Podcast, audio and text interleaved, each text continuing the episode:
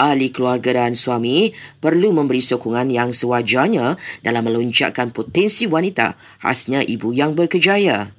Ujar Presiden Pertubuhan Tindakan Wanita Islam Pertiwi, Datuk Menirah Abdul Hamid yang memandangkan wanita kini turut berperanan penting dalam ekonomi keluarga to the wife while working dekat office balik rumah kena juga masak kena jaga anak so kalau nak wife contribute sama juga. Dia nak anak-anak enjoy the benefit of a double income family dan dia kena lah pun juga play an equal role. Let us make campaign. Macam mana nak bagi women feel that they can participate without feeling guilty?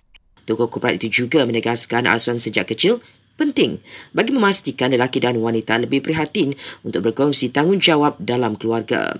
Kadar penyertaan wanita di Malaysia dalam semua peringkat pendidikan adalah tinggi namun kadar penyertaan dalam pasaran kerja masih rendah.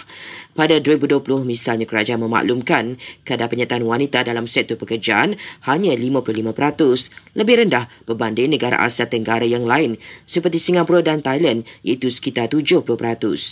Hari ini, merupakan Hari Wanita Antarabangsa. Met Malaysia ramal hujan lebat dan ribut peti melanda pedalaman dan barat semenanjung pada sebelah petang dan malam sehingga Ahad ini. Sementara itu, kira-kira 42 ribu mangsa banjir di tiga negeri berlindung di PPS. Johor mencatatkan kira-kira 39 ribu orang. Jumlah mangsa banjir di Pang dan Melaka pula tidak banyak berubah, masing-masing kira-kira 2,200 dan hampir 600 orang. Selangor catat lebih 1,600 kes poligami tanpa kebenaran dalam tempoh 2019 hingga tahun lalu, sekali ganda lebih tinggi berbanding yang mohon kebenaran Jabatan Agama Islam.